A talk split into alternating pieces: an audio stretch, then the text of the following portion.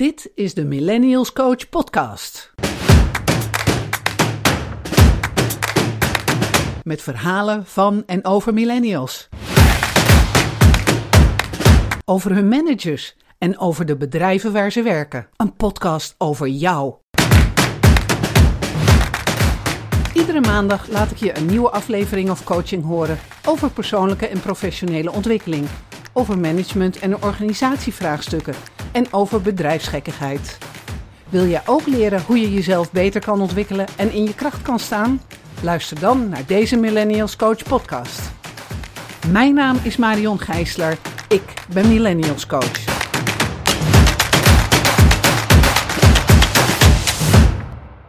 Grappig hoe verschillende leeffasen ook verschillende perspectieven opleveren. Maar ja, ieder mens is dan ook anders.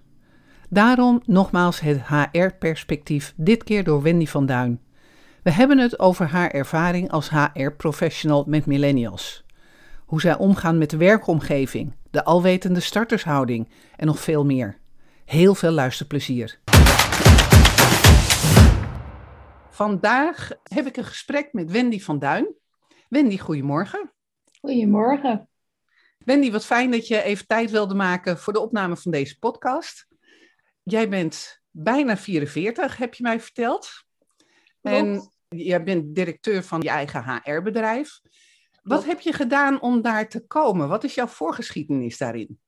Uh, ik ben uh, na mijn middelbare school uh, ben ik mijn, mijn partner tegengekomen. En eigenlijk een jaar nadat ik van school kwam, was ik moeder. En toen heb ik besloten eerst mijn dochter op te voeden. En daarna ben ik gaan studeren. Maar ja, als je ervoor kiest om jong moeder te worden, heb je automatisch een gat in je cv, wat je eigenlijk continu aan het verantwoorden bent. En uh, toen besloot ik van nou, dat vind ik eigenlijk helemaal niet zo grappig. Dus ik ga weer studeren. Uh, dat heb ik ook gedaan. En uh, uit de keuze van drie studies kwam HR als eerste terug met nou gezellig, kom maar bij ons. Dus zo ben ik het HR-vak ingerold. Helemaal goed, ja.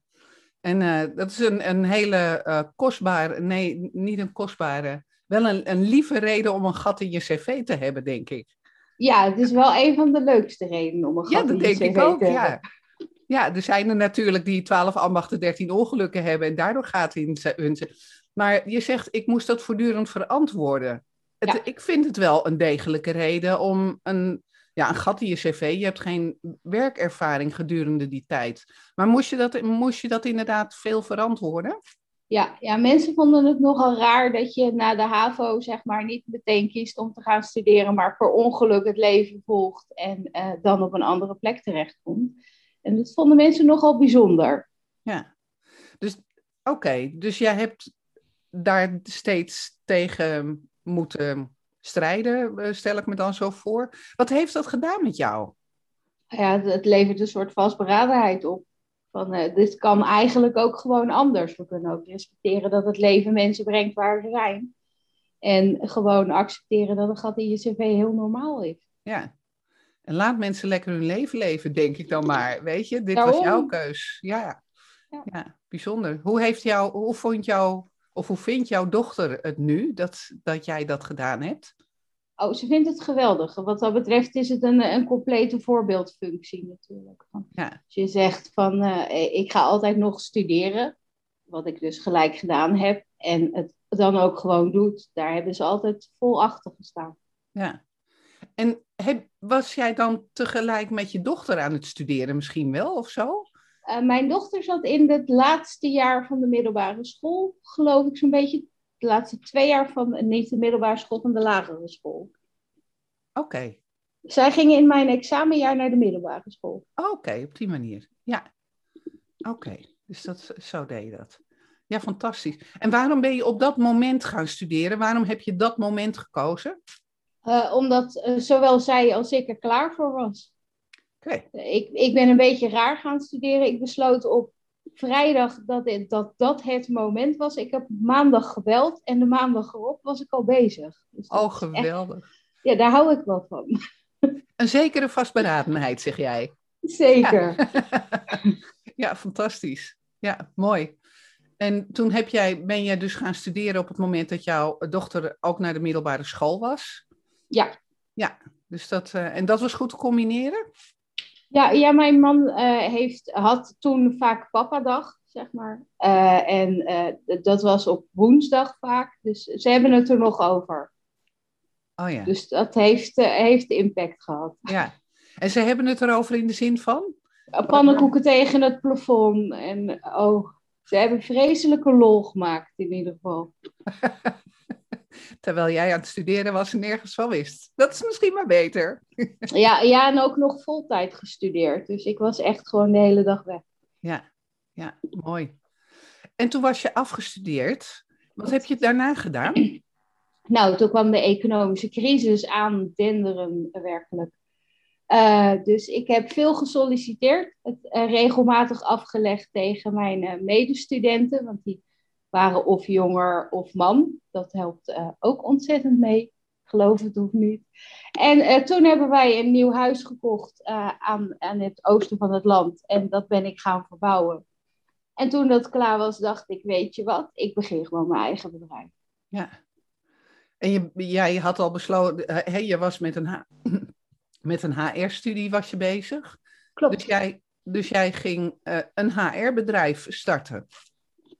Om het geleerde in praktijk te brengen, stel ik me zo voor. Ja, lijkt me handig, maar soms, ja, een bedrijf begin je eigenlijk ook altijd om de wereld een beetje te verbeteren natuurlijk.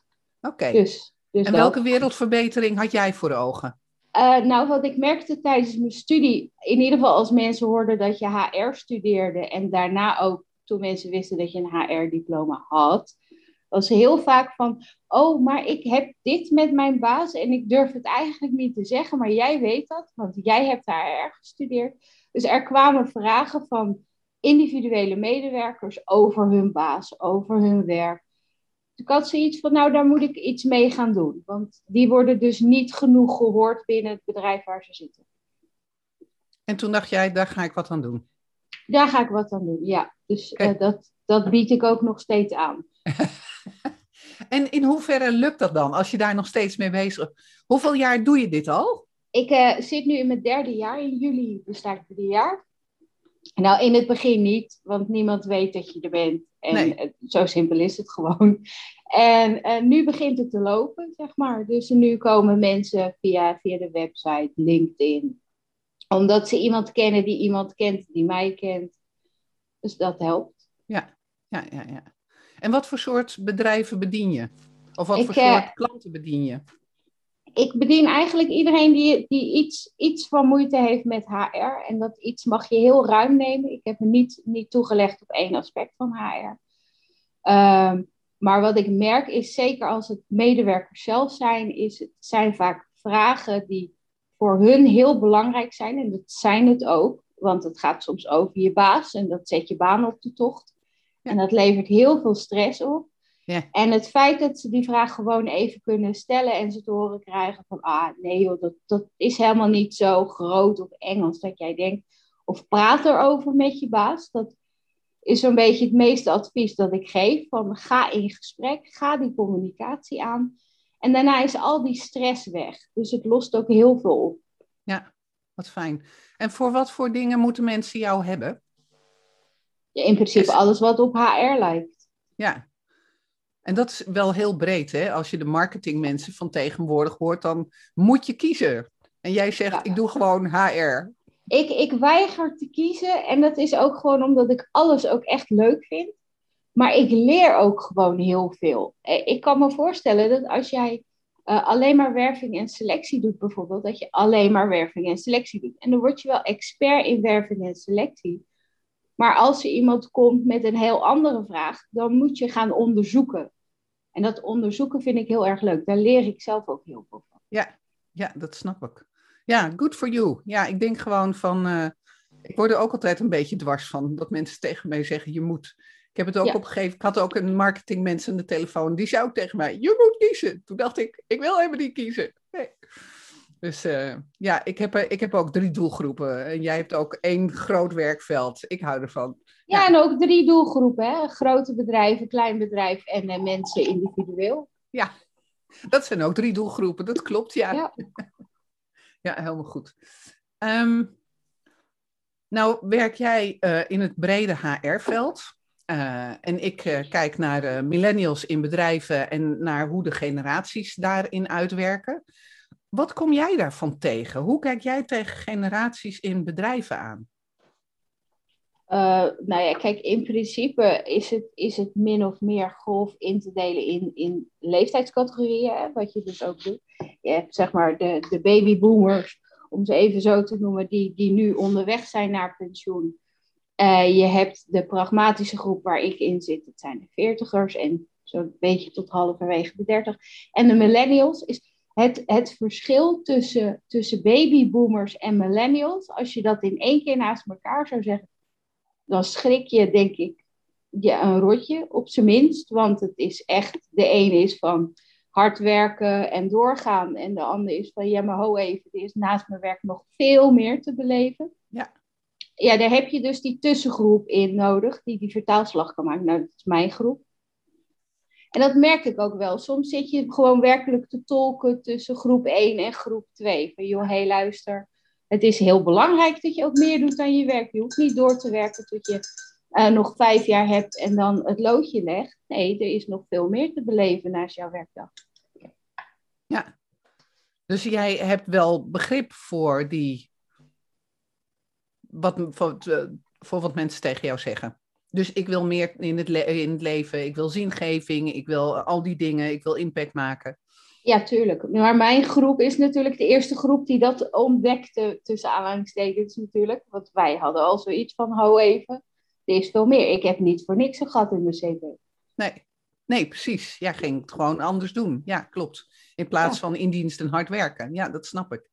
Ja, en jouw laag, zeg maar, die pragmatische generatie, dat zijn de mensen die nu op de plekken van de, uh, van de eerste lijns managers zitten. Ja. Wat, wat zie jij in die laag gebeuren uh, op het gebied van nou, generaties en hoe bedrijven bestuurd worden? Ja, eigenlijk letterlijk die vertaalslag. Dus echt de brug tussen, tussen de doorwerkers die nu het bedrijf verlaten. Maar wel met het respect van de kennis die ze hebben. Want zij hebben de kennis, 9 van de 10 keer. En die nieuwe groep die nu eigenlijk net op zijn plek zit binnen een organisatie, die verse kennis meenemen en echt die koppeling maken op eerste lijn. Ja, dat, zie ik wel gebeuren, ja, momenteel. Ja, ja. En wat, wat ik zie en wat ik meemaak is dat die millennials, die hebben, uh, jullie hebben het uitgevonden, hè, van er is meer in het leven dan, uh, dan alleen maar hard werken.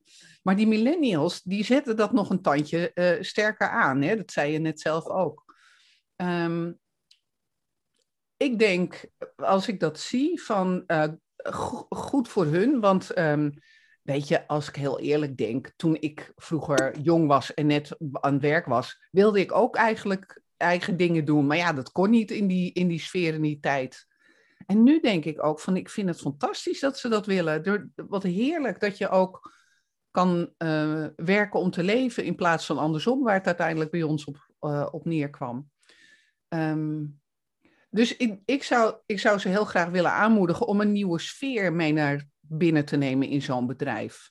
Maar ja, er zitten steeds nog van die oude structuren in. Hoe, hoe kijk jij daar tegenaan?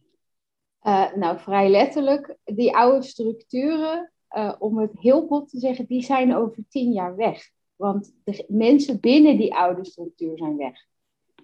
Uh, mijn, mijn generatie, dus echt wat nu eerste lijn management is, die weten wat er aankomt. Want we zitten niet onder een steen van, oh, wat gebeurt er nu? Dit zie je gewoon aankomen. Ik bedoel, die millennials waren ook ooit vijf en zes. En wij zijn de ouders van die millennials vaak. Dus wij zien die millennials aankomen. Plus dat de technologie inmiddels zo veranderd is ten opzichte van uh, toen wij op school zaten. Ik bedoel, ik, ik zat in het eerste jaar dat informatica kreeg op de lagere school. Daarvoor bestond de computer gewoon helemaal niet. Nee, dat klopt. Dus ja, de technologie leent er ook toe, hè? want je kan heel makkelijk. Ik, ben, ik sta in de supermarkt, dan ben ik net zo bereikbaar als dat ik in kantoor zit. Ja, en ik neem ook net zo hard de telefoon op als uh, directeur van mijn bedrijf. En ik beantwoord je vraag op dezelfde manier, alleen mijn omgeving is anders. Dus het werken is niet meer aan kantoor gebonden en dat helpt erin mee. Want zelfs de meest stugge managers die altijd gezegd hebben van, oh, dat thuiswerken, dat is helemaal niks. Nou, die hebben het afgelopen jaar goed kunnen proeven wat het wel oplevert. Ja, zeker. En ik ga ervan uit dat ze dat niet heel snel gaan vergeten. nee, dat, dat hoop ik niet, want ik denk dat het heel goed voor het milieu is als we een poosje thuiswerken, niet zoveel reizen, niet zoveel in de auto zitten. Dat denk ik ook. um, dus die, die, die millennials die nemen een nieuwe, uh, een nieuwe sfeer mee het bedrijf in. En jij zegt van nou, dat gaat eigenlijk vanzelf. Omdat de mensen die de oude structuren houden, die faseren uit. Die gaan gewoon weg. Die gaan straks met pensioen, die zijn weg. En wat je dan overhoudt, dat zijn de veertigers. Hè, die stromen door naar boven. En de millennials die stromen door op de plek van de eerste lijns van de veertigers die daar nu zitten. Klopt. Ja. Wat, wat voor ontwikkeling zou dat met zich meebrengen, denk jij? Ik denk dat alles veel meer, nou ja, dat hebben we het afgelopen jaar gezien. Hè? Het, het wordt veel meer flexibel. En, en het is niet meer, je gaat naar je werk. Het is, je bent productief gedurende je dag. dus uh, wat, wat heel grappig is, is, daar had ik het eerder deze week met iemand anders over, is toen corona kwam en iedereen ging thuiswerken, was er paniek. Want de productiviteit, dat zou helemaal weg zijn. En oh, grote paniek. En wat blijkt uit alle recente onderzoeken? We zijn meer productief geweest in het afgelopen jaar. Dus ik denk dat eigenlijk een soort knop om moet bij, de, bij iedereen die ooit dacht van nou, dit wordt helemaal niks. Van het kan wel. Ja. Uh, als ik het bij mijn, mijn partner ook zie, die, die werkte normaal gesproken op kantoor. Die ging s ochtends om zes uur weg. Die kwam s om half. Uh, om kwart voor zeven kwam hij thuis. Dan had hij uh, vier uur in een trein gezeten en een dutje gedaan en zo.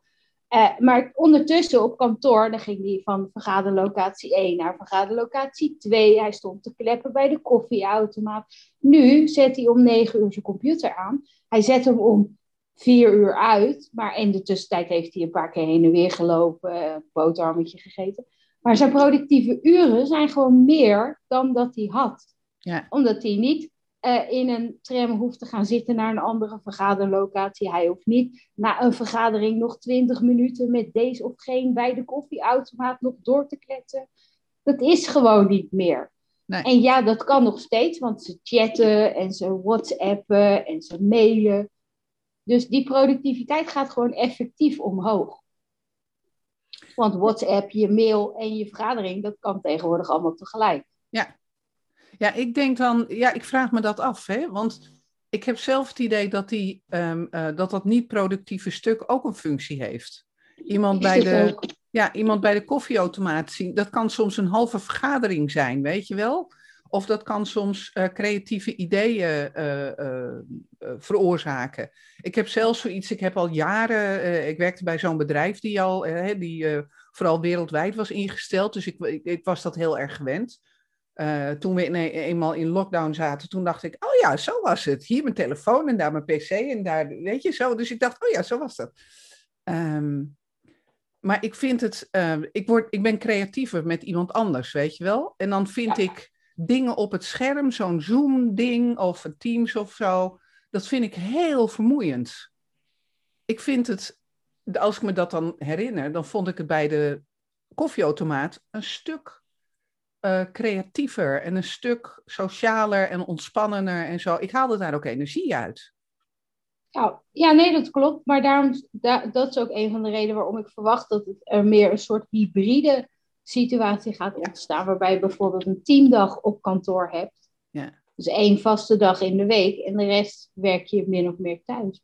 Ja. Wat, wat voor de millennials trouwens betekent dat het de werk-privé-balans enorm positief uitpakt. Voor mijn generatie, dus super pragmatisch, pakt dat weer goed uit. Want ja, het werk wordt gedaan en daarna kunnen we leuke dingen doen ja, de enige groep die het wat minder zal vinden, zal de groep zijn die ervoor zat. En dan ligt het echt aan je werkzaamheden of dat erg is of niet. Ja, misschien is het ook de aard van het werk die die ja. uh, generatie of die jaarlaag uh, ook heeft. Want die zitten natuurlijk, die hebben, ja, doordat ze daar zitten in een bedrijf, is, hun, is, is, is het karakter van hun werk wellicht ook anders. Ja. Aan de andere kant, als ik ook denk aan, aan het hogere management, uh, zal ik maar zeggen, van het bedrijf waar ik vandaan kom, die deden niet anders als video vergaderen met Verwegistan en uh, alle tijdzones van de wereld managen, omdat ze op dat moment met Amerika moesten en op het andere moment met India zaten te, nou ja, te dingen ze. Dus uh, ja, misschien is er wel geen verschil. Ik weet het niet. Ja. Nee, ja, nee, voor hun zal het gewoon een verlenging zijn van wat ze al deden, alleen op een andere plek. Ja, precies. Ja, ja, ja. ja. Dus dat, uh, ja, ik, uh, ik, ik hoop oprecht dat we die hybride functie, want volgens mij zitten er heel veel voordelen aan. Dus ik hoop dat, uh, ik hoop dat dat gaat lukken. Ja, helemaal goed. Ja. Um, de, de, de, groep, de groep millennials aan zich, die zijn, uh, ik definieer ze als, uh, ze zijn nu 21 tot 36. Um, uh, dus bijna 40, zal ik maar zeggen, de ouderen.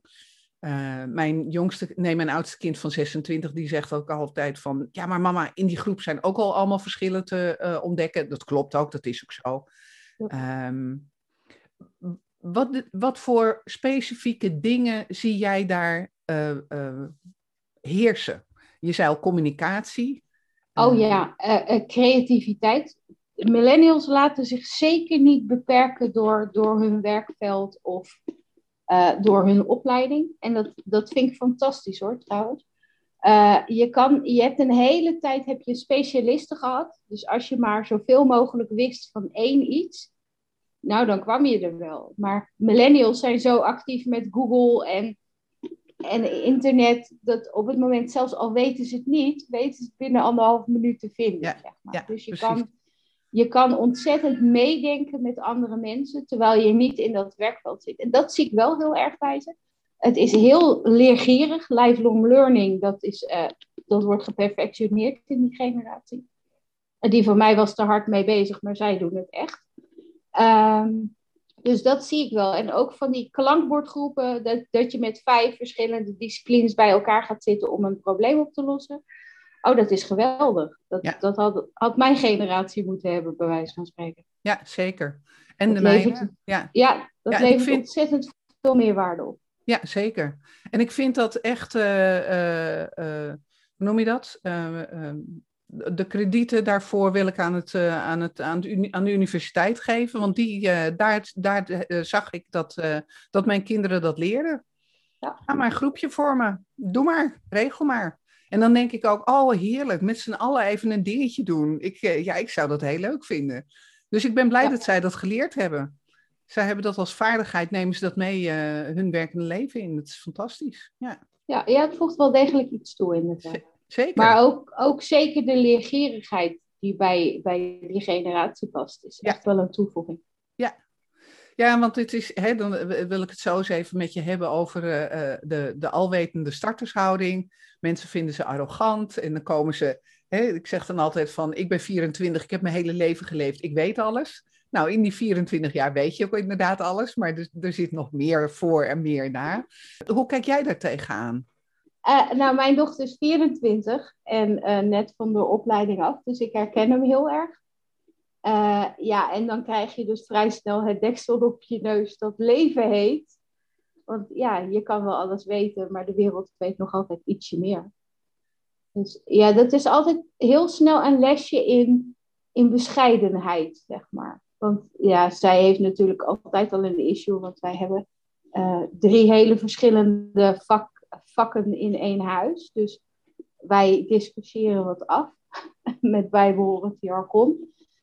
Dus ja, ja, de alwetende startershouding bestaat. Aan de andere kant, het geeft je ook een bepaald zelfvertrouwen dat mijn generatie misschien wat minder had. Wij hadden nog echt ontzag voor de generatie boven ons, zeg maar. Ja, ik weet niet of het slecht of goed is dat ze hem hebben. Ja, ik, ik heb er ook niet, ik heb er geen oordeel over, maar ik kijk altijd met verwondering van um, hoe ze dat dan doen. Om een voorbeeld te geven, ik, uh, ik heb net een enorm traject, uh, uh, een coachingstraject achter de rug, gesubsidieerd door de overheid. En dan kreeg ik allerhande mensen, kreeg ik daar. En er was ook iemand en die, die kwam dan binnen. En ik geloof ook dat hij 24 was. Nee, hij was wat ouder, 27. En die kwam binnen en die, die nam de leiding in het gesprek. Dat ik denk, jij weet helemaal niet wat ik ga doen. Je weet niet waar dit voor is. Je weet niet eens wat je wil. Dus hoezo neem jij de leiding over het gesprek? Ik, ik heb dat een paar minuten laten gaan en ik ben ik even in meegegaan. En toen heb ik tegen hem gezegd, dankjewel, dan neem ik het nu even over. En dan die, die verwondering zo van, oh, uh, overnemen. Oh, oh, er gebeurt iets wat ik eigenlijk niet in de gaten heb. Dat ik denk van, waar haal je dat dan vandaan, weet je wel, om het zo te doen? Dat, dat, dat vind ik heel, ja, vind ik heel wonderlijk, want ze zijn heel erg ingesteld op samenwerken. En dan, dit is niet een samenwerkende houding om het zo te doen. Ik neem de leiding, dus ik ga, nee, niet. Ja. Vind je niet? Ja, ik vind dat wel grappig. Ja, ik moet, ik moet er ook enorm om lachen, dat is inderdaad waar. Maar dan, ik, ik, ik verwonder me er heel erg over, weet je wel. En, en ik, ik denk dat, ik, dat ik mans genoeg ben om te zeggen van, nou ja, oké, dankjewel. ik, denk, ik neem het eventjes vanaf hier. Maar... Ja, ja ik, ik doe dat ook wel. Maar ik zit dan wel inderdaad net als jij van, laat het even vijf minuten lopen om te kijken wat er gebeurt. Ja, precies. Want zeker als je bij mij komt met een HR-vraag en je hebt hem al gegoogeld en je hebt het niet kunnen vinden, zoals millennials bij mij aankomen, ja. eigenlijk al met het antwoord van klopt dat ook? Ja, ik vind het knap dat je dan het gesprek overneemt, maar dan heb je dus je antwoord nooit te pakken, want dan heb je het antwoord wat je had. Ja, ja dat klopt. Ja. Dus ik vind het altijd wel grappig om het even te laten gaan, want na vijf minuten lopen ze min of meer vast. Want dan hebben ze het antwoord nodig. Dat klopt, ja. ja, ja, ja. Maar dan, jij hebt het geduld om dat te laten gaan. Maar misschien uh, mensen, uh, andere mensen hè, uit jouw jaarlaag of uh, mensen uit mijn jaarlaag, um, die hebben dat misschien niet. Ik weet dat heel veel mensen echt daar heel geïrriteerd op reageren. Van, hoe dan? En ga weg en houd, je, houd je grote mond, weet je wel. Ja. Dat, daar kan ik ook wel begrip voor opbrengen, heel eerlijk gezegd. Ja, nee, tuurlijk. Ik bedoel, als je bij mij komt voor een antwoord op je vraag en je gaat eerst vijf minuten lang vertellen wat je zelf bedacht hebt. Ja, dat is heel leuk, maar daar ben ik niet voor. Nee. Uh, maar ik denk dat je dat op een gegeven moment ook gewoon afleert. Als je vijf mensen tegenover je hebt die zeggen van, joh, doe even normaal. Wie ben je nou helemaal? Ja, wie ben je nou helemaal? Ze vinden zichzelf heel wat. En, dat, dat, mag ook. Ik bedoel, ze zijn ook iemand. Ze zijn ook iemand. Um, en uh, ik weet ook wel van. Um, ik, sprak, uh, ik sprak bij IBM, uh, sprak ik de, de leider van de groep jonge IBM'ers destijds. En daar had ik een ontzettend leuk gesprek mee. En hij vertelde tegen mij van ja, wij worden door onze ouders gestimuleerd om allemaal goede dingen te doen. Wij worden op de universiteit worden wij voortdurend geprezen en ja, goed zo en aangemoedigd. En dan kom je binnen zo'n bedrijf en dan moet ik alleen maar hard werken. Dan is die, die, die, die positieve vibe, die is er niet meer.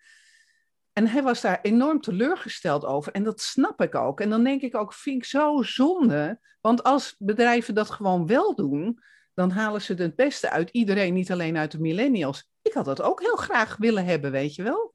Ik weet niet ja. hoe jij dat ervaren hebt, maar dan denk ik ook van, zij, zij komen zo van de universiteit, van dat ze heel wat zijn.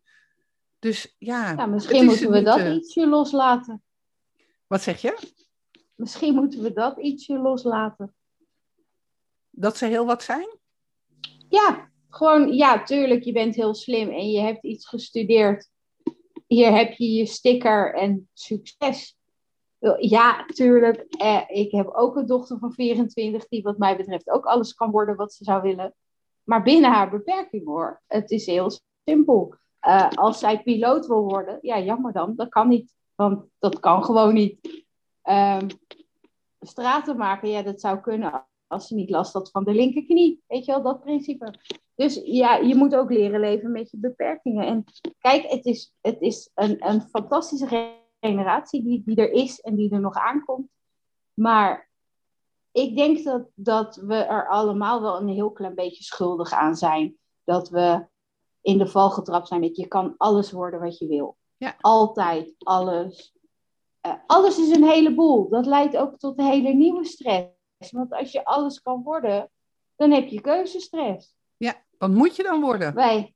ja, inderdaad, van, dan weet je het niet meer. Wie ben je dan helemaal? En dat is heel leuk om te onderzoeken als je 40 bent. Maar als jij 12 bent, dan wil je dat helemaal nog niet weten.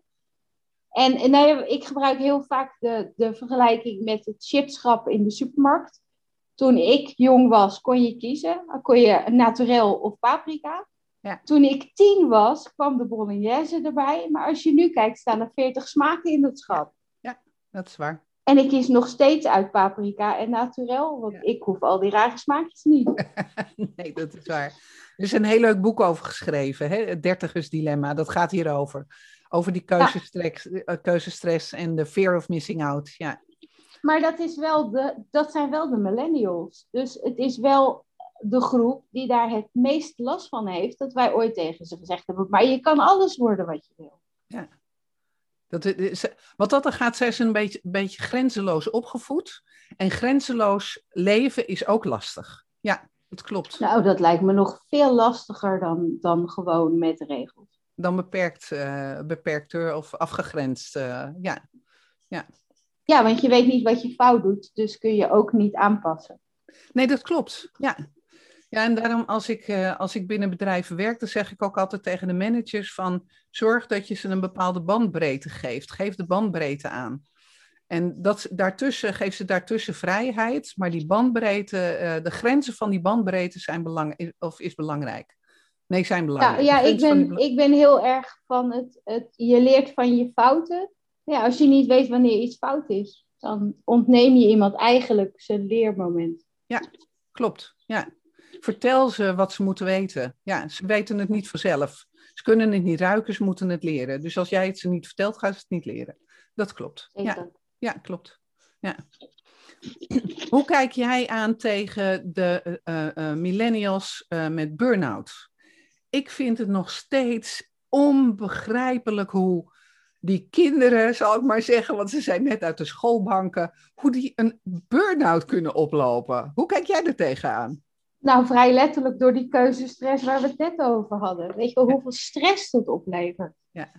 Ik bedoel, nou ja, nu is mijn dochter 24, dus nu weet ze wel aardig in het chipschap waar ze wil zijn.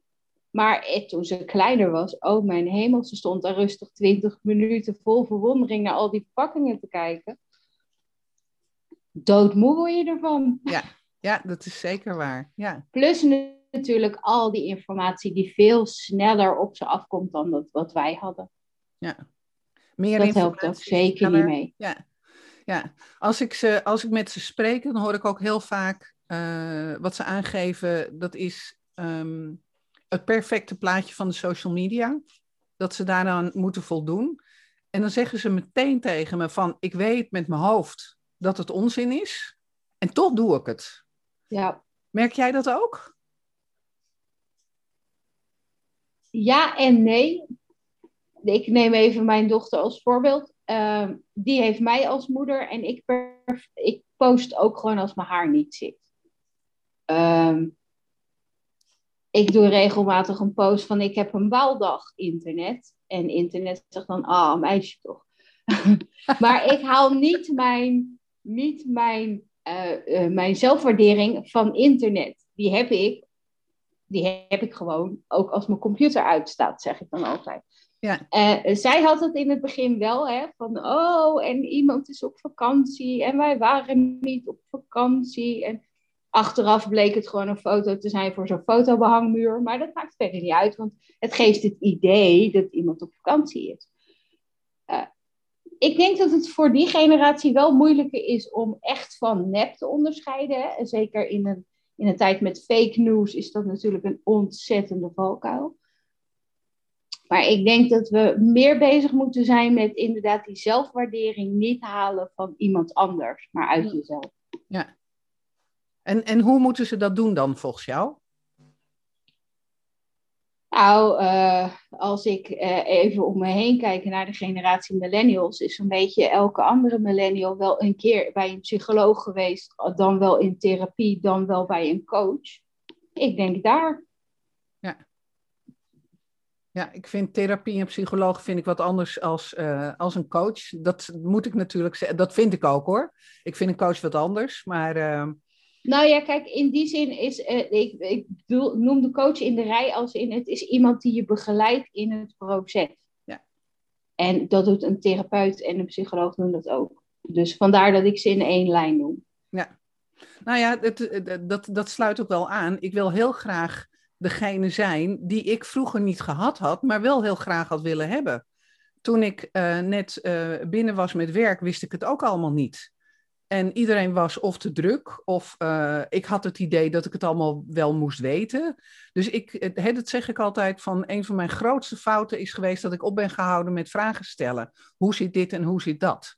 En um, ik had heel graag iemand willen hebben die ik nu probeer te zijn, weet je wel. Dus ik, ja. top, ga, ga hulp halen. En het hoeft geen coach te zijn, dat kan. Maar het kan ook een goede coachende manager zijn. Of het kan ook een, uh, een oudere uh, collega zijn die goed uh, of informatie kan overdragen of je goed kan laten nadenken. Maar ik ben voor, ja. Ja, en dat ja dan... nou, ik denk dat zeker in, in, het, in het kader van de duurzame inzetbaarheid, dat organisaties aansluitend op hun verzuimbeleid, want eh, fitte organisaties, gezonde medewerkers, dat er ook goed gekeken moet worden naar de mentale gezondheid. Want we ja. zitten wel allemaal leuk in de kantine salades neer te zetten. En ja, er zijn fitnessruimtes en het is allemaal heel goed. Ik ja. bedoel, begrijp me niet verkeerd. Maar er zit ook nog een stukje mentaal achter. Dus ik denk dat het helemaal, niet, helemaal niet gek zou zijn om iets van, van een soort in-house coach of, of zo te starten. Want het, het levert echt wel iets op. Ja. En wat zou dat dan moeten opleveren volgens jou? Nou, sowieso mentaal verzuim. Als, als een medewerker stress ervaart, zal hij dat eerder melden aan, aan de collega's, eerste lijnmanagement of een coach, dan uh, dat het ooit bij de directeur terechtkomt. Ja, en hoe is dat op te lossen? Ja, zoals ik net zei, door gewoon uh, aan te sluiten op de mentale gezondheid van je medewerkers. Duurzaam betekent gewoon dat je kijkt naar wat er over vijf jaar gaat gebeuren. Niet alleen naar morgen, niet alleen naar overmorgen, maar als jij weet dat de werkdruk in jouw bedrijf heel hoog is en mensen hebben daar last van, want ze ervaren stress, dan gaan we nu eigenlijk alleen maar kijken naar, oh, hoe verlagen we die werkdruk? Want die ja. neemt zogenaamd alles weg. Ja. ja, dat werkt inderdaad, dat klopt, voor de medewerkers die nu binnenkomen. Want die andere medewerkers hebben al een tijd lang die stress ervaren. Dus daar moet je ook naar kijken. Niet alleen naar de mensen die er nu last nog van gaan hebben, maar ook naar de mensen die er al last van gehad hebben. Ja. ja. Waar hebben die behoefte aan? Dus het is voor, voor iedereen, zeg jij? Ja, het is, het is, ja ik, ik heb zo'n zo'n zo'n slogan die zegt van beleid kijkt niet alleen vooruit. Je moet ook achteruit kijken. En veel beleid richt zich inderdaad op de toekomst. Maar je hebt ook de nulsituatie. En daar zitten mensen achter. Als jij ontdekt dat iemand twee jaar last heeft van een bureaustoel en jij vervangt die bureaustoel, ja, dan is het probleem opgelost na die twee jaar. Ja. Maar die twee jaar die er al waren, die moet je ook nog even oplossen. En dat vergeten we heel vaak. Ja, ja, ja dat snap ik. Ja. Ja. Is het eigenlijk zo, zit ik me te bedenken, is, de, is het ziekteverzuim binnen de verschillende generatielagen waar we het over hebben, is die verschillend? Uh, dat kan ik niet zo in kaart brengen, want daar ben ik niet diep genoeg in bezig. Maar, maar gewoon kan... zo op de nat vinger? Ik kan het me voorstellen. Ja, dat zou ik me ook kunnen voorstellen. Ja. ja. Want de veertigers, laten we wel wezen, dat zijn enorme doorbijters. Niet ja, lullen, niet lullen, maar poetsen. Ja, precies. Enorme Rotterdammers zijn dat. Ja. En, en, de, en de, de oudere laag, mijn laag zou ik maar zeggen, die uh, heeft zoiets van nou, zie je het dan net, uh, dat zal het wordt gewoon weer morgen, weet je wel. Dat, uh, dat vind ik ook heel erg. En de millennials, die kunnen het nog niet overzien. En die hebben allemaal, wow, ja. Ja, stress ja, ja die laten alles op zich afkomen als een grote golf. Ja. Maar... ja, maar die weten, die, die kunnen nog niet filteren, omdat ze nog niet voldoende ervaring hebben. En daarom denk ik dat het zo ontzettend belangrijk is om, om gewoon goede klankborden te hebben, ook binnen het bedrijf. Als ze een oudere collega hebben die zegt van, oh joh, maak je niet druk, eh, het wordt vanzelf weer morgen. Zo ging het vorig jaar, het zal dit jaar ook wel weer zo zijn. Dat is heel rustgevend.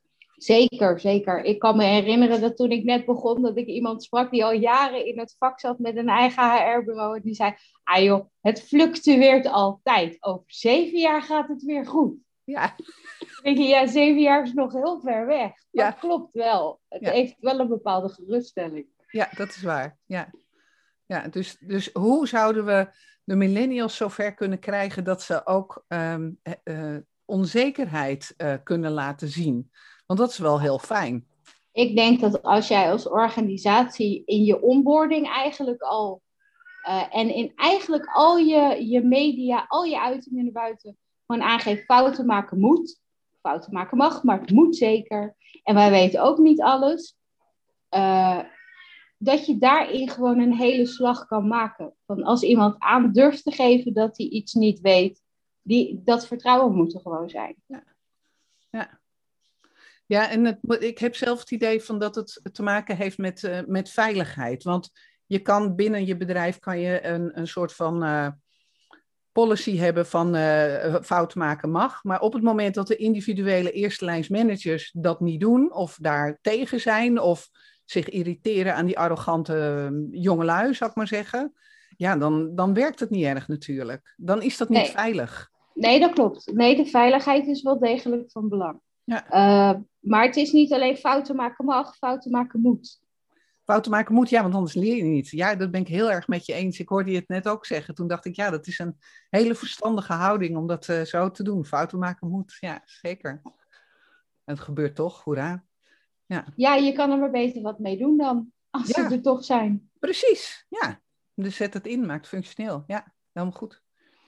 Um, wat zou jouw advies zijn aan, uh, aan millennials? Heb je een advies in het algemeen? Ja, oh, oh ja, zeker. Uh, ga, ga ook praten met de andere generaties.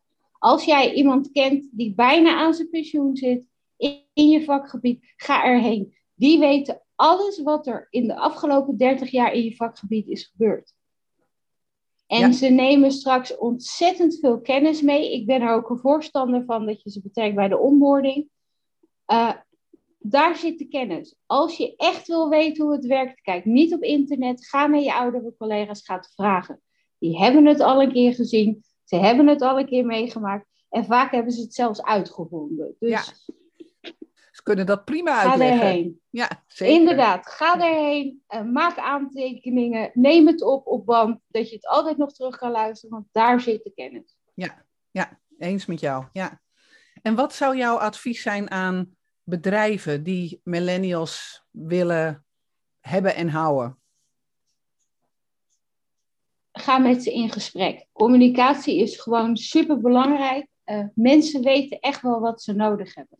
En of ze nou 20 zijn of 60, ze weten het gewoon. En ze kunnen het aan je uitleggen. Als je het niet, niet vraagt, weet je het niet. Ik merk ook in mijn werk gewoon, communicatie is zo belangrijk. En mensen vergeten het, want ze vullen heel veel in. Uh, is er een probleem? Oh ja, maar dat lossen we wel op. En uiteindelijk ben je iets aan het oplossen wat helemaal niet het probleem was, maar waarvan je denkt dat dat het probleem was. Ja, zeker. Ja, ja, mooi. Mooi advies. Ik vind dat een, uh, ik vind dat een mooie afsluiting. Zijn er dingen die ik jou niet gevraagd heb en die je nog zou willen zeggen? Niet zo snel, nee. Dan, uh, dan wou ik voorstellen om het hierbij te laten. Ik, uh, ik wil je heel erg bedanken voor je tijd. Ik vond het echt ontzettend boeiend om jouw visie op deze uh, nou, problematiek is het niet, maar op deze omstandigheden uh, te horen vanuit weer een, andere, vanuit weer een ander perspectief. Dus uh, dank je wel. Graag gedaan.